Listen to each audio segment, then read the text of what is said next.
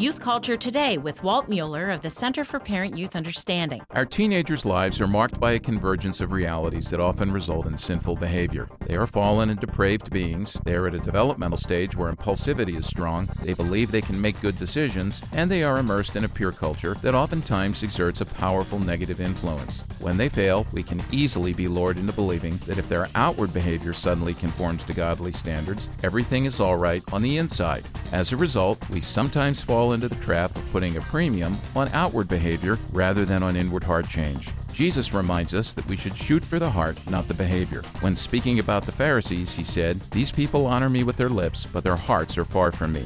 While it might be easier on us if we demand and receive behavioral conformity from our kids, the reality that bears long term fruit for the kingdom of God is the obedience that flows not from fear, but from a changed heart. For more on youth culture, visit us on the web at cpyu.org.